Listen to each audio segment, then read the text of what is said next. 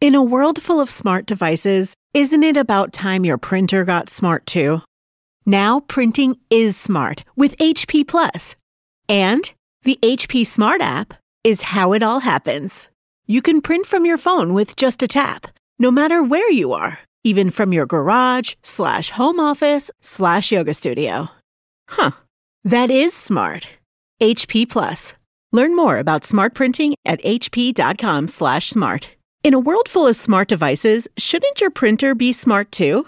It is with HP Plus. These printers know when they're running low, so you always get the ink you need delivered right when you need it.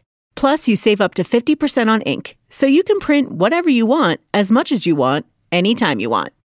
Huh, that is pretty smart. Get six months free of instant ink when you choose HP Plus. Conditions apply. Visit hp.com slash smart for details. I'm Alec Baldwin, and you're listening to Here's the Thing from iHeart Radio. It's a beautiful morning. I think I'll go outside for a while and just smile. Just taking some clean, fresh air. Back in the early days of rock and roll, men and women wrote songs, played instruments, and sang vocals supported only by recording technology that is primitive compared to today. In other words, you actually had to have talent. My guest today is one of those legendary early rock and rollers, Felix Cavaliere of The Rascals. That's Felix singing and playing his Hammond B3 organ on this track. The Rascals, Felix, Eddie Brigati, Dino Danelli, and Gene Cornish, formed in 1965 and produced nine hit songs over the next three years. Songs everybody knows Groovin', Good Lovin', People Got to Be Free, and It's a Beautiful Morning. Felix Cavaliere's mother started him on piano at age six, but his world was turned upside down in junior high when he first heard the music of Fats Domino, Chuck Berry, and Jerry Lee Lewis. It changed his world and ours forever. Felix is originally from the New York City area, but he's lived in Nashville for decades. What happened to me basically is, is I, I had these gentlemen approach me that they were starting a management company and they invited me down to Nashville to meet with them. I came down here, all of a sudden, I started to see people I knew. Like, for example, John Kay Steppenwolf, Bobby Gaudio was down here for four seasons. We had two of Springsteen's guys. We still have one. Garry Tallent is still down here. I said, What is this? They said, Oh man, this is the place. I said, You sure? I said, Yeah, this is the place. You should come down here. And it was so interesting because now it's very different because the word is out. But it was so nice and quaint. You could actually walk into a place and you didn't have to make an appointment. And here's my best story. Uh, When I first got here, they said, Oh, there's a bank in town that you know really helps out musicians and songwriters. I said, You're kidding. He says, Yeah, they got a special department for publishing and writing and songwriting. I said, It's just like New York. The department in New York was called the Exit. They welcome you here. I, I said, What? And it's true. Right. How long you been down there? You said 20 years now? About 30 years. 30 years. 30 years I've been here and I've watched it lose a lot of that quaintness and a lot of that, geez, just Right. walk in anytime you want. What would you say? I mean, your voice, your songs, which, you know, seem from such a different era because they're so pure. Your music is so pure. It's pretty music, sung with great passion, beautiful songs, beautiful arrangements, beautiful singing, great writing. It's in that category of music that just puts people in a happy mood the minute they hear it. It relaxes them. And what I'm wondering, is there anything about the business now that's better than it used to be, or was it all better back then? No, just the technology is better. We can do this, for example. Recently, before all this pandemic started, I was doing an, an album, and then all of a sudden, everything got locked down. I was able to continue doing the album at home. See, that, that's the difference, the technology. So it's good and it's bad. What's good about it is that, man, it's just so much fun to make music in your house now. Of course, you really miss the guys in the studio and all that, but we can do it online now. But would you prefer when the COVID's over to be back face to face with people? Because I'm shooting a TV show right now. And I got to say, eh, the, a little bit of the joy, the camaraderie of working with people that you admire, working with people you like, and being able to relax, not every day, but some days, and just shoot the shit with them and have a good conversation with some actor or actress or writer, director that you really respect the joy for me of acting has been who I met. Oh, of course. We've done only five shows this year, but we did one in California in October. It was an outdoor venue, it was a casino. Normally, the guys go on stage and they sound check. They start about three o'clock, and then the show is at eight.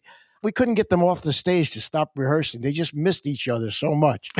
One of the things that, that, I, that I realized when we're doing this, I, I just did this thing for Hello TV which is a new kind of idea that what they're doing is they're filming a live show and then they're going to broadcast it. I'll tell you now, you do this all the time. You work in front of a camera and you don't necessarily have an audience. I'll tell you, man, there was no audience there. I was exhausted. I'm playing to the camera and there's nobody out there yeah. going, yay, yo, you know, this. I was so tired at the end of that show. They feed you. The audience they feeds do. you. You grew up in uh, New York, correct? Yeah, pretty close to what New part York of New York? Pelham, New York, right outside. You were in Pelham. City, yeah. And what did your dad do? my family was all in medicine. I was the only one that decided to jump out into this uh, crazy world. Yeah, they were all in medicine. My dad was a dentist. My mom was a pharmacist. And basically, they just saw some talent in me. So they started when I was about five uh, classical music lessons. Playing what, piano? Playing piano. And then one day I went to junior high, and this guy who was sitting in front of me was become one of my dearest friends. And he said to me, he said, Hey, you like rock and roll? I didn't know what he was talking about. Really? I, I never heard it. Classical music, they keep you pretty strict. How old were you at the time? I was junior high, so it was uh, 14, 13. 13, like 14. So no Elvis, no, no, not nothing, yet. no Bill Haley, none of that 50s music. It's kind of like being Catholic. You know what I'm saying? You're not allowed to go to the other. You know what I'm saying? Classical people, they don't want you to go and listen to anything.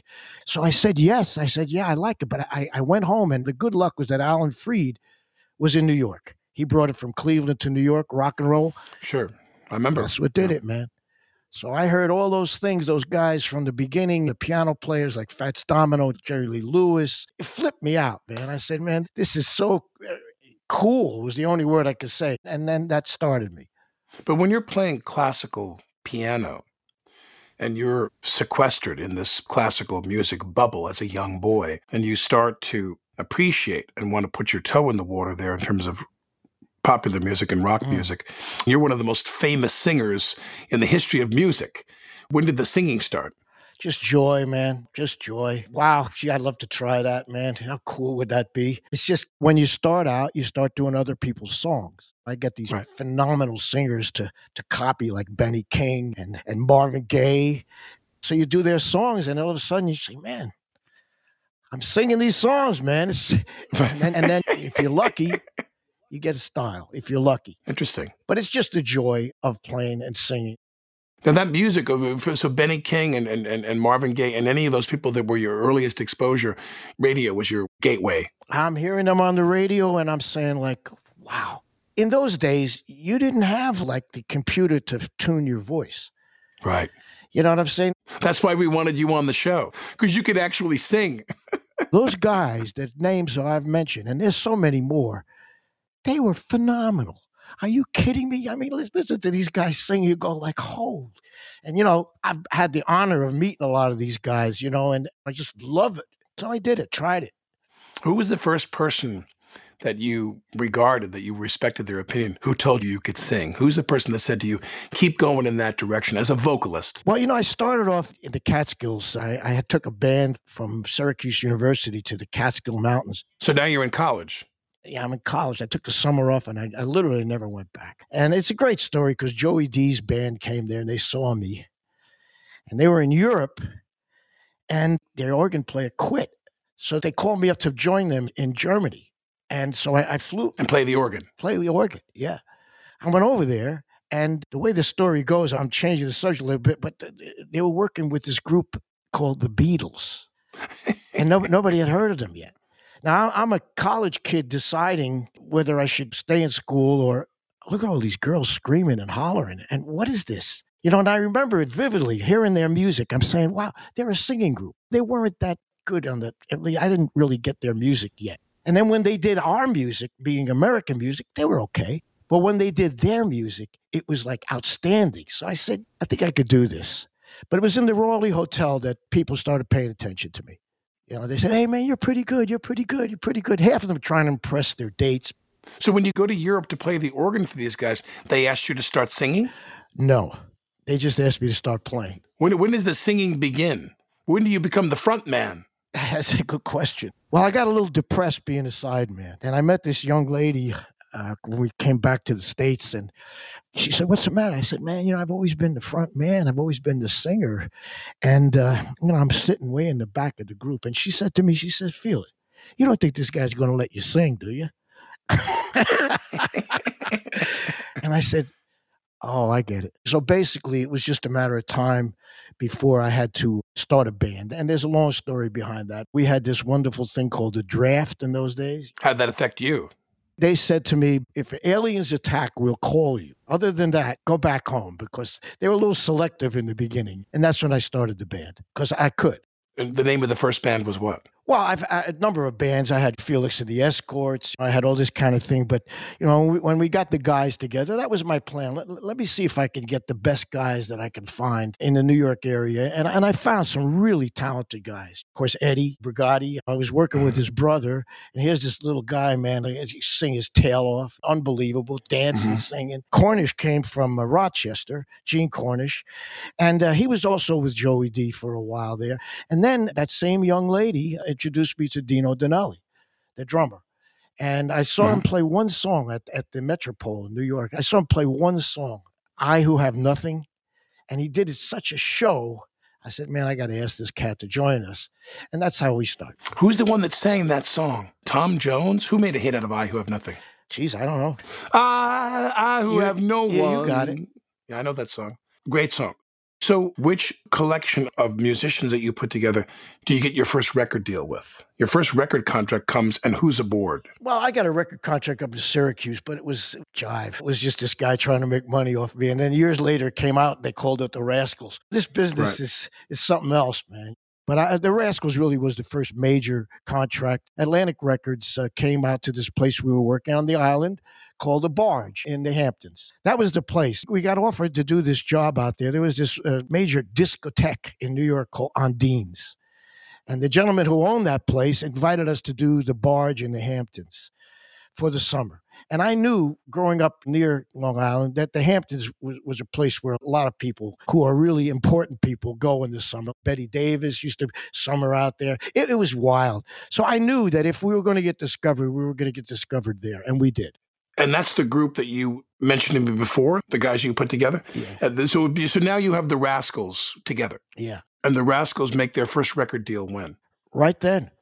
Uh, this gentleman saw us and he knew Sid Bernstein, the promoter who brought the Beatles to the US. And so Sid came out and, and wanted to manage us. He really helped us. He introduced us to all the right people. And Atlantic was the only label that would allow us to produce ourselves. I, I wanted to produce ourselves. I didn't I didn't want somebody that I didn't know taking over. Why? Well, I had an idea, you know, I had a musical idea, you know, and I kept saying to the record, look, you, you like what you heard. That's why you're signing us. Give us a shot. Well, here's where the fantastic luck comes in. So Atlantic signs us up and they put us in the studio with two geniuses, Arif Mardin and Tom Dowd. So it was like, thank you, is all you can say, because now yeah. we had our George Martin. You respected them. giants, just absolute giants. What do they do for a guy like you, who you yourself said that you wanted to mention to Atlantic? I want to, don't want you to trust me and do my own thing. What do those guys give you? A good producer does what for you? A good producer should bring out what you want to put on in those days tape. In other words, you got an idea for a song. All right, well, let, let me help you. Now, this guy, Arif Mardin, was a Turk. He came over here because what happened was Quincy Jones went to Turkey. And on the way to the airport, the way I hear it, Arif somehow got him a cassette. Before Quincy landed back in the United States, he contacted him and asked him to come and join and be a professor at Berklee. That's how good this guy was.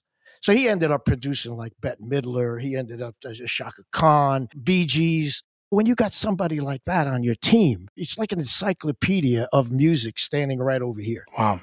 You know, I like to do a French song. I like to do a song sounds like "How Can I Be Sure." Oh, no problem. Mhm. And he, he can orchestrate it for you right on the. sp- I mean, it was just magic. That's what the Beatles had with George Martin. So the first album you release with those guys is what year? I was about sixty-five. And how did that album do? It did okay. It did okay. So right away, there was some appetite for your recorded sound. Well, here's where the good luck came in because, see, uh, in in those days when you worked in a club, everybody was 21 or over. Uh-huh. So the proprietors they, they wanted you to do covers. They didn't. They were not interested in the least in anything that you had to say originally. I found these songs that people didn't know. I would find them. Like for example, I found Mustang Sally, and I heard this thing on the radio, and then I heard this song called Good Lovin'. From the first time we played Good Lovin', everybody got up and danced. Right. So the first album contained Good Lovin'. So what they did, Atlantic, is they put that out as the second signal. It was number one. So all of a sudden, this little obscure bunch of guys coming into the studio, guessing, trying to figure out what the hell's going on. We were stars. We were big. So the table turned a little bit, and now we got a chance to do our thing. Unproven, totally unproven, and and we got lucky.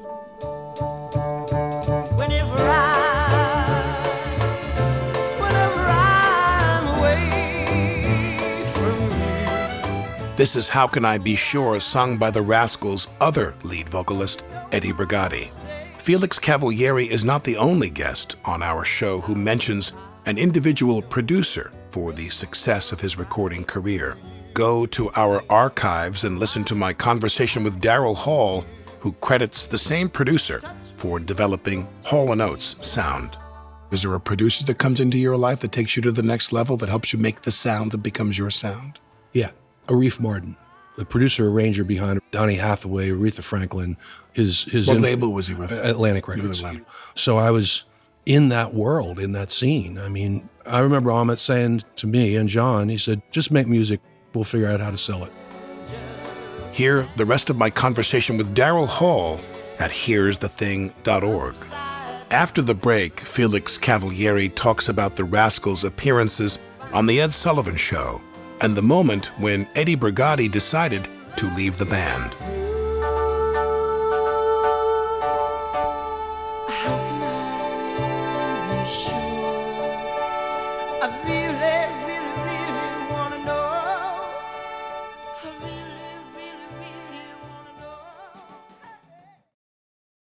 Hi, I'm Alec Baldwin. Don't you think it's cool to care? Cariuma knows fast fashion's not sustainable and decided to spin that conscious mindset to create high quality, low impact sneakers. Their best selling Aka style is the perfect durable sneaker for dressing up or down, pairing a fresh look with broken in level comfort. Aka is made with organic cotton canvas and ethically sourced rubber. And every pair comes with Cariuma's signature cork and mamona oil insoles. Aka's already found its way into my summer shoe rotation. Find your pair and choose from a range of bold and beautiful colors.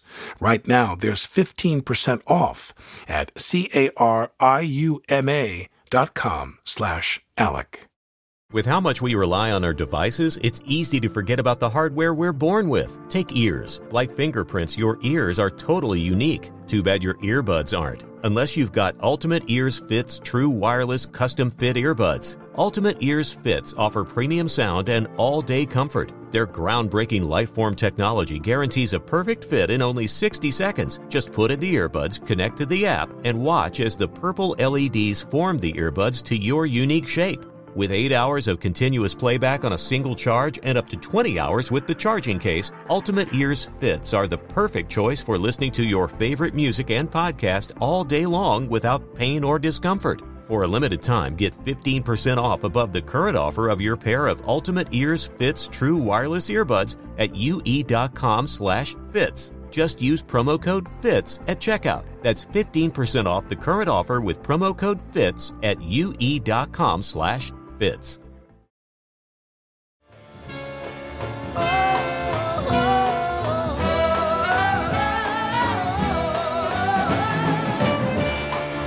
I'm Alec Baldwin, and you're listening to Here's the Thing. In 1970, Rolling Stone magazine dubbed the Rascals the blackest white group. The Rascals were considered a crossover rock and soul act, popular on both black R&B and white stations. Felix felt a strong connection to black musicians and civil rights, eventually insisting the Rascals would only perform if black acts were on the ticket, a choice that eliminated parts of the country from the Rascals' tour schedule. Felix and Eddie Brigati wrote most of the group's songs, and they were eager to reflect the politics of the time through their music. The industry changed thanks to Bob Dylan and, and the Beatles and the Stones. And all of a sudden, people were writing. Prior to that, we would go to publishers and they would give you songs. That's how Neil Diamond and Carole King started off. But mm-hmm. when those guys came out, now all of a sudden you could write. At least that was the theory. So you have to have a lot of good luck to be able to write and get hit records with the bar up that high. See, because those Beatles, they had some pretty good songs. You know what I'm saying? So you want to survive, that's the level, dude. That's where you got to be.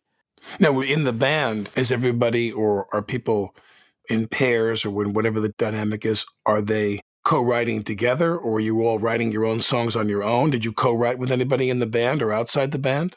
Yeah, I, I, I co-wrote with Eddie because I thought a Lennon McCartney team would be really cool, and and I always felt that he, he was a little better than I was with the lyrics because I was too serious. I put some serious words down there, you know, especially when I got into my political life or whatever you want to call it. I, I mean, I was a pretty serious guy. Keyboard players have a tendency to be a little less nuts than some of the other guys in the band. Well, let's talk about the political aspect. When you say became political, what, what are you referring to? I started working for Robert Kennedy's campaign. The 68 campaign. Yeah, I think a lot of us in those days were involved. We gave a damn about our world. So I got involved and I was dating this woman at the time who was there at the assassination. And man, she was never the same. She wigged out. That's how People Gotta Be Free came out. I, I, I said, man, I, I got to say something. I don't know why people think that musicians and actors and people are really not allowed to have an opinion. And I, I say this in my show because you have a right to say something. Now, you don't have to get everybody mad. My God, nowadays you got the Dixie Chicks, they come out and all of a sudden everybody blackballs them. It's nonsense. So we wrote, I wrote People Gotta Be Free, and they didn't want to put it out the label. We had control And you got it out there. that was in our contract. And and so me and Jerry Wexler went head to head. You know, it was a great relationship, man. But I said, put we got to put this out, man. This is it just it means something that people know where we're coming from. But at the same time, and you mentioned the Beatles, because the Beatles had this happen, I think, in Florida, where they wouldn't play because it was a whites only audience. We had that. What was the venue? Where, where did all that play out? What happened? I was Baltimore, I think. And there was this group, I think it was called the Young Holt Trio. It was a black group, but they weren't really black music. They were crossover music. So we were crossed over. When we had a hit, we had the R&B stations and the white stations. So these guys came up to me backstage and said, Mr. Cavaliere, Felix, uh, we really like to play for white audiences sometimes. And I says, you know, man, I love to play for black audiences sometimes because they rock. And it hit me why not? Let's have a black act opening up for us. I had no idea the trouble because little did I know when we went down south, where I'm living now, it's so stupid. You know, I mean, really, you love the music, but you can't come to the shows. I, I mean, wait a second. Did you have any? Were there protests? Oh, or yeah. What was the, Oh, or the yeah. reverberations from that? I got to know Stokely Carmichael and all those guys because they came out to some of the gigs. The promoters wouldn't let us play sometimes. You know, they wouldn't they wouldn't have the shows. It's, I went to school with I don't know if you know who Mickey Schwerner was. He was one of those guys that went down to Mississippi, got killed. Yeah, I remember Schwerner. Yeah, Cheney, Schwerner, and Goodman. Yeah, he was in my school. So I, I got really in in the beginning of my life for a number of reasons, mostly because of our Italian heritage. I got pretty uh, rebelized. I didn't like the way people treated. Were your parents or grandparents victimized by prejudice as immigrants? Absolutely. So you carried that with you. I really carried that with me. You know, long story short, you know, my mom was a very educated person. And, you know, when we moved to Westchester County, there weren't too many of us around in those days. Right. And they really insulted her. It was a long story, but very simply, uh, she wanted to join this club, this flower club, whatever it was. They said, Oh, certainly, we could use somebody to serve lunch. And I said, What did you say?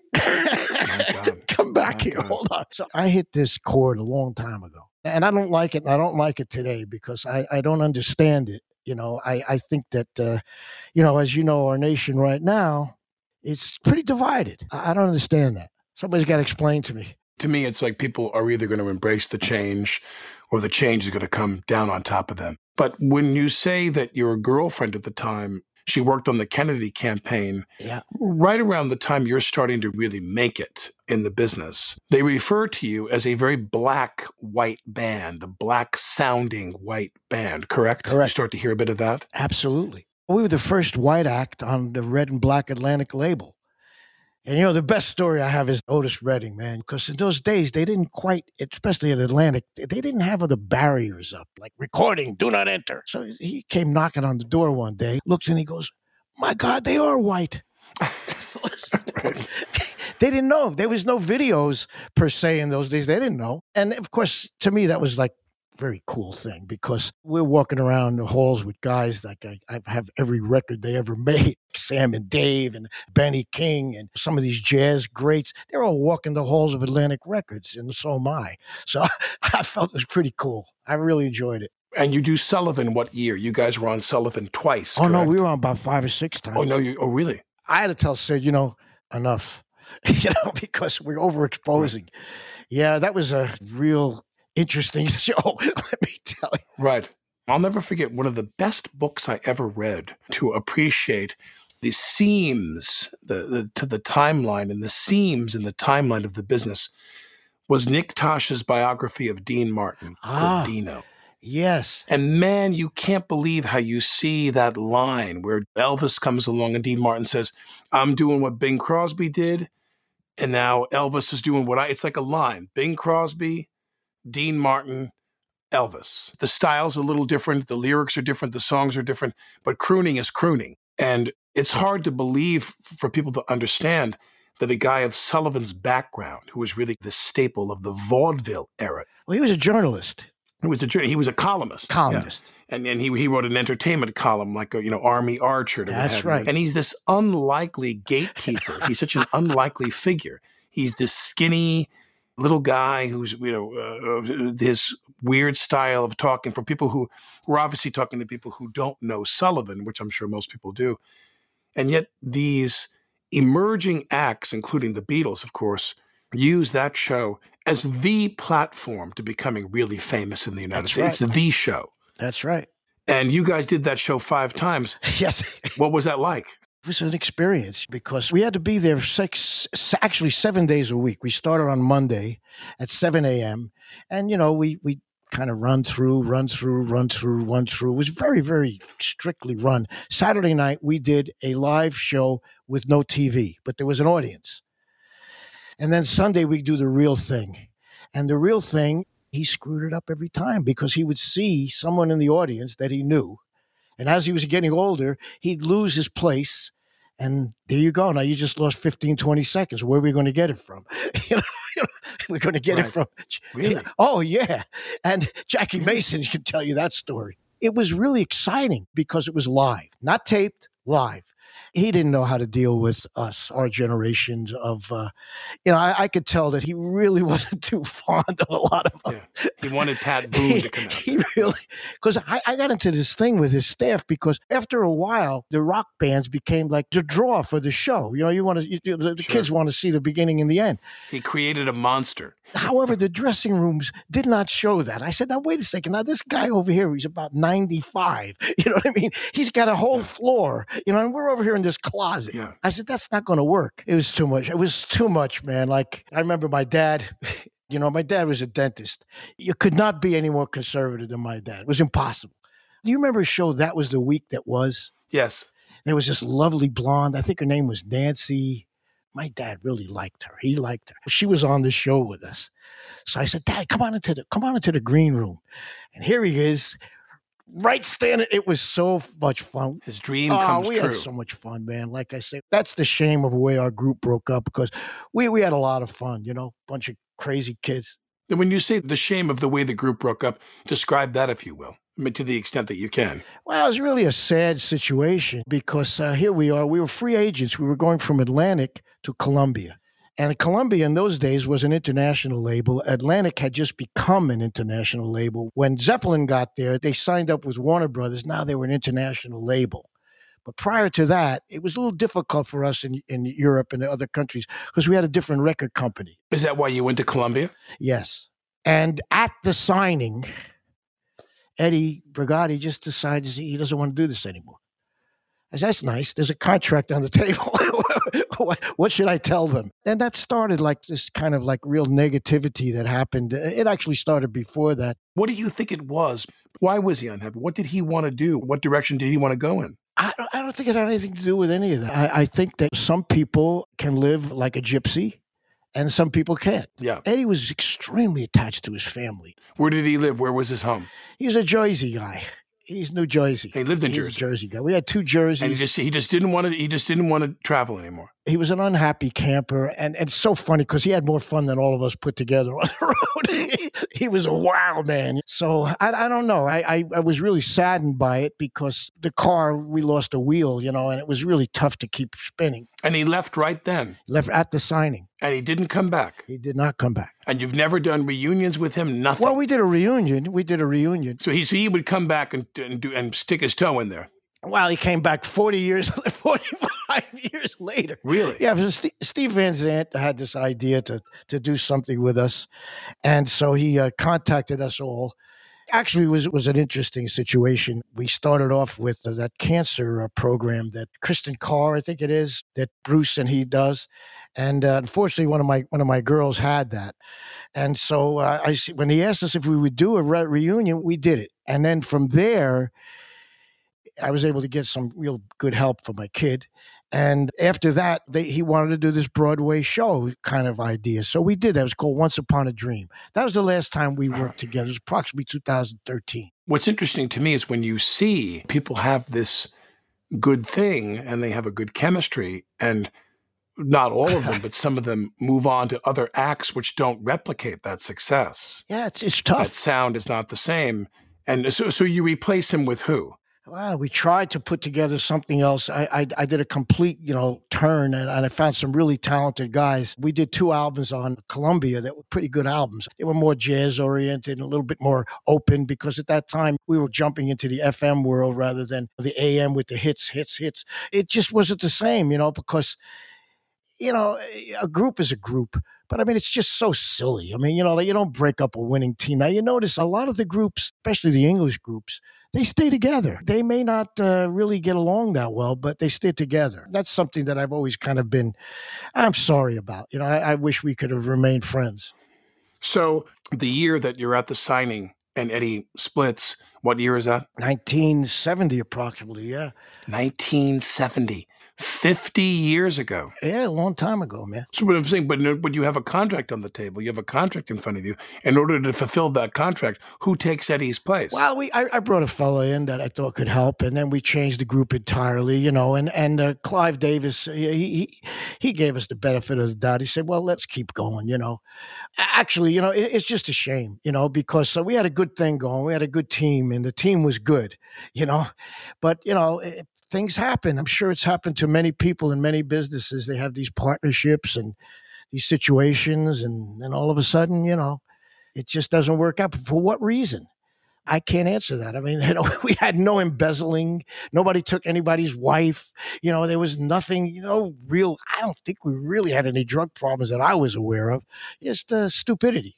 when you're coming up and you're performing in the 60s, when you guys really break out, everything is radio. When I bought a Sony transistor radio with the old earpiece, the individual earpiece you'd plug in, Oh, yeah. so I could play music under the covers of my bed at night when I'm like 14, 15, 16 years old.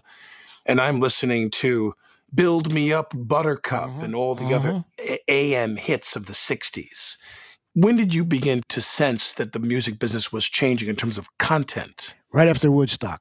Woodstock was the beginning of the end because the big guys came in, the corporations. Right. aha, there's an audience here. Let's go get them. And they did.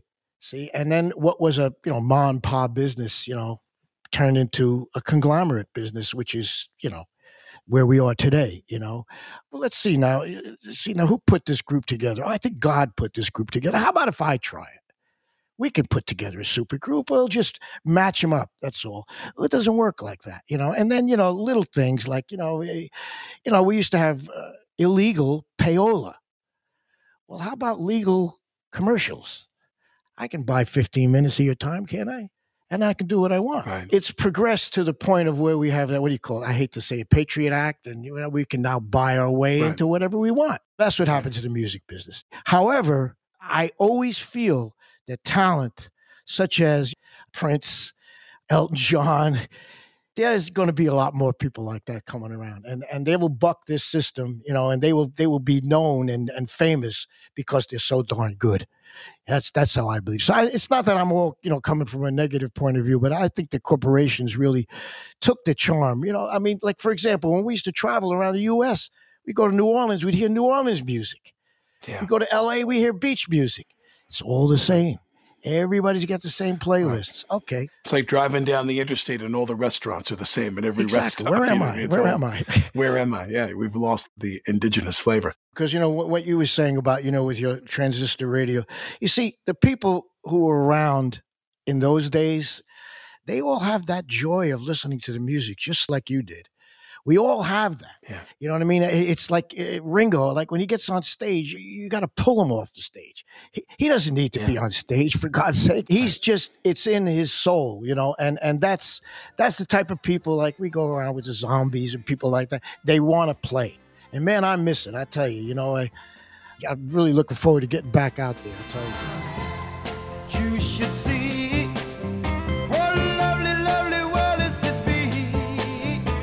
Rascals singer and keyboard player, Felix Cavaliere. If you're enjoying this episode, please follow Here's the Thing on the iHeartRadio app, Apple Podcasts, or wherever you get your podcasts.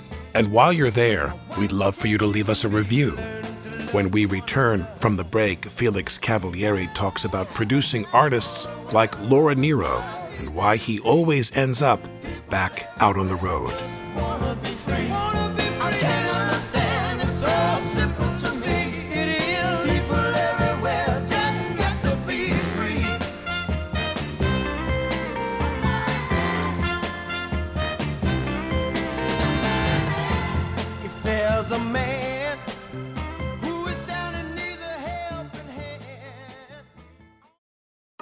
Staying healthy isn't easy. Watching your diet, hitting the gym, avoiding stress.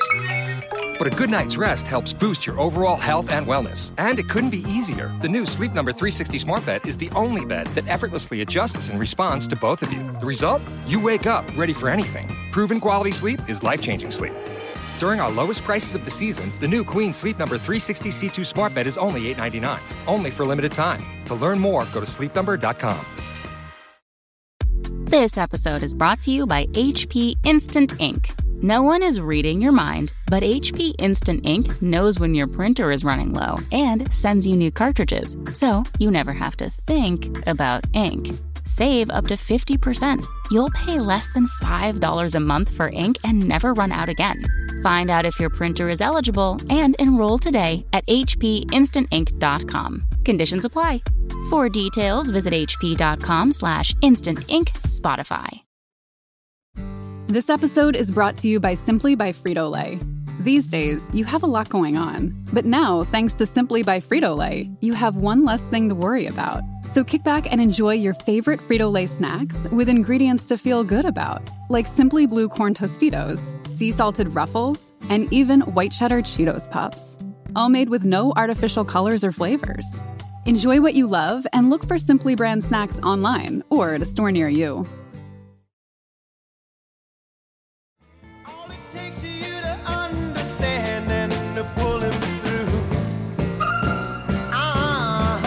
I'm Alec Baldwin, and you're listening to Here's the Thing.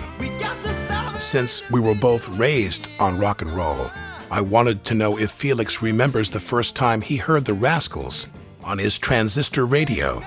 First smash it was Good Lovin', but the first time we heard ourselves on the radio was uh, we were in New York. We were all living together in this hotel in New York, and cousin Brucie played I Ain't Going Out My Heart Anymore. 77 WABC. And you know he's back there now. He's he's back on. right.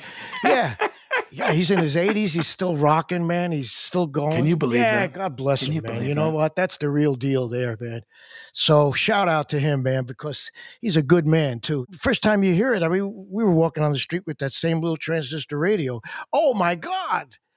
It was so cool. What song? It was I ain't going to edit my heart anymore.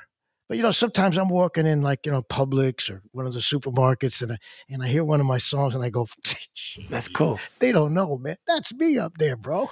That's so beautiful. It's a thrill. When you would record or when you would perform live, was there a ritual for you? Or did you wait? Did you did you wake up and you were ready? You know, man, you wake up and you're ready. you know, I mean, like I say, we, we had a ritual, but the ritual also included, you know, the writing of the song, the, the recording of the song, the producing of the song, and the playing of the song, because we played our own instruments. You know, we, we only had one extra guy, which because we didn't have a bass player. You know, I, I, I had a bass player on my foot, you know, in the organ. So when we went in, yeah, you had to be ready. Now, are you producing now? Are you writing songs down there and producing down there? Well, I, I was trying to before all this happened. I, I uh, you know, we got some really, really talented people around here. This is really cool. It's a great place for for musicians, you know, and and up and coming people.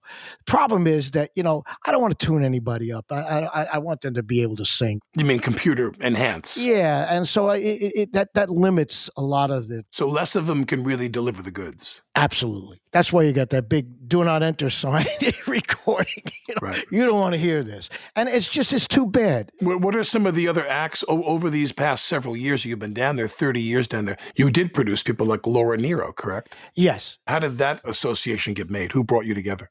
Her manager was a gentleman by the name of David Geffen. He also managed Joni, and I think he managed Crosby, Stills, and Nash. And, and and let me tell you something, he was really a good manager. And he invited me up. He says, "How would you like to meet the most difficult person you've ever met?" I said, "Wow, I can hardly wait." he says, "Laura has mentioned you many times. She really enjoys your work. Would, would you like to produce Laura Nyro? It was a life changing event."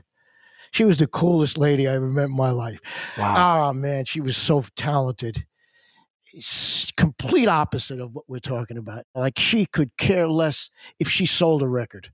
She just wanted to make art. right. That was her thing. For example, I called up Arif. I said, Arif, I, I got this great opportunity to produce this gem. Would you like to join me? Would you like to help me? And he said, Yeah, because, you know, it's interesting. In those days, eh, he was working for Ahmet Ertegun and those guys over in Atlantic, and they didn't realize that they had a complete, absolute diamond in the rough with this guy. So when he, when I took him out of there, uh, and and we went over to Columbia to produce Laura, they immediately made him a vice president. But you know, immediately they put him on the big time payroll. But anyway, wh- what happened basically is is that she just had a, a, a kind of a almost like another century outlook on things. You know, like if she was born hundred years ago, it would have made a lot of sense where she was at. You know, How much did you work with her? You did one album with her? I work with her. I did. I did. I did two albums with her. Uh, the second one I was kind of brought in as a relief mechanism because she was kind of getting a little bit too far out or too far in, really, because she, she didn't even want to go to studios anymore. She wanted to work out of her home. So I, I was called in to kind of finish a couple of projects for her. But what a talent! But did you sense then, or did you sense later on, that you could have had a career just producing people like that? Yeah, yeah. I, I think I could have done that as well. But you know, as I say, You didn't want that. You didn't want to pass it on, so to speak. I love getting on stage and singing and playing, man. You know, it's it's hard to get that out of your system, especially when people want to hear you. You know, if you work and nobody comes out to see you, okay. But you know, they they were they were coming out, and I decided let me keep doing that. And producing also became something uh, again. Now it, it's a huge industry now. As a matter of fact, it's taken precedence over the actual song, and in some cases the singer, because the production can be so maddeningly good that it's a hit you know, and and a lot of it is done in a box in a computer. Who's the cream that's rising to the top now in the music business? Is there anybody you like?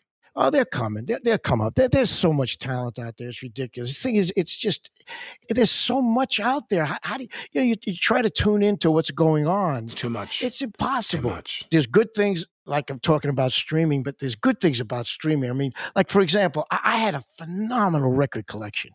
You know, I I used to not have lunch, man. I would go up and buy, you know, like the music, and you know, it all burnt. I had a big fire. It all it's all gone. So, so did Orbison. That's so funny. Yeah. R- R- Roy's house in Malibu burned, and he lost all of his Everything. archive. And I had like classical stuff, man. I mean, I had phenomenal. Where did that happen? Where was the house? I was in I was in Tennessee, you know, down here in Tennessee. My kids Your house there caught fire? Yeah, my, my kids left the uh, fluorescent light on, and the, Oh. but anyway, thank God, nobody got hurt. My granddaughter was there, and you know we were Oh. okay. Everything was good except for the house. How many kids do you have? I had five.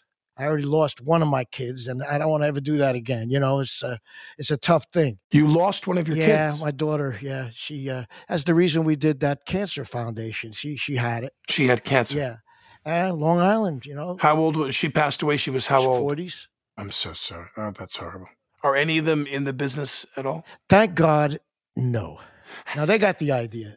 They get it. You know, I've got a couple of my daughters. I mean, they- they're really excellent singers. But you know, they she tried. She went into New York and got beat up immediately. And she said, you know, I'm going to go raise a family. You know, But go, but go back if you wouldn't tell me. So so the house catches fire, a horrible tragedy, and you lost your record collection. all of it. And I lost my Hall of Fame trophy. They won't even give me another one, the Rock and Roll Hall of Fame. I lost all that stuff. They wouldn't give you another Rock and Roll Hall of Fame trophy. No, no, no, because so many people sell them. I'm not asking you to choose one, but among the many you would choose, if you could take an album out of that old vinyl collection, if we could restore that vinyl collection, Mm. and you could put an album on a turntable and lay back and play some music that would transport you, what would you put on the turntable? Well, you know, seriously, as as I learn to appreciate, you know, the, the music comes out of, uh, you know, the classical world. I'd have to say somebody from the from that world. You know, like You would play classical music. yeah, because first of all, I, I want to stay alive for that forty five minutes an hour to hear it. None of these three minute songs, man. Right, right, right. Who is among your favorite classical composers? Oh, all, all, all of the pianists, the Chopins and Schuberts and Debussy. yeah. Oh so man, forth. as I say, there's something about the lack of lyric that transports you to a different place. I'll tell you, man, I did a symphony with my music here down in Nashville. We've got an excellent symphony orchestra here. And it was really, really an honor, a treat for me to do that. You put you performed with them. I performed with a 75 piece orchestra. What did you play? Uh, I played my whole repertoire, everything. Oh, you played your music with them. I did all my music. It was fantastic. It's just something after all these years to bring that back. Those guys been around a long time, man. That's good music, really good music. But you know what you're saying, and, and I see the joy when you're speaking about that little transistor radio. That's how it is when I'm playing for my audiences out there. That's what we had was that connection, that musical connection. People really loved that music. It, it's part of your soul. It's part. Oh yeah, oh yeah, man. So I try to connect everybody like that, make them sing. You make them feel together. You know, like when you do it at Billy Joel's Madison Square, they know every word, Yeah. every word. Come on, man. That that's magic. I wish I could come see your shows because a lot of your songs I know every word too. There you go. We'll get there. Yeah, exactly. When this is over. Thanks for doing this with us, man. Thank you. Ah, thank you. Groovy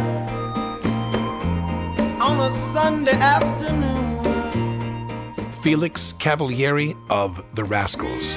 I'm Alec Baldwin, and you're listening to Here's the Thing from iHeart Radio.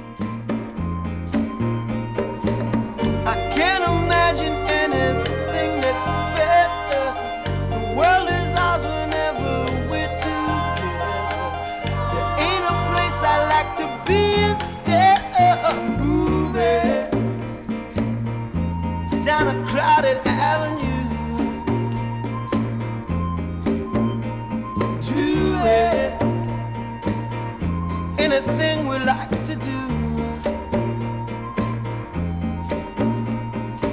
There's always lots of things that we can see. We can be anyone we like to be. All those happy people we could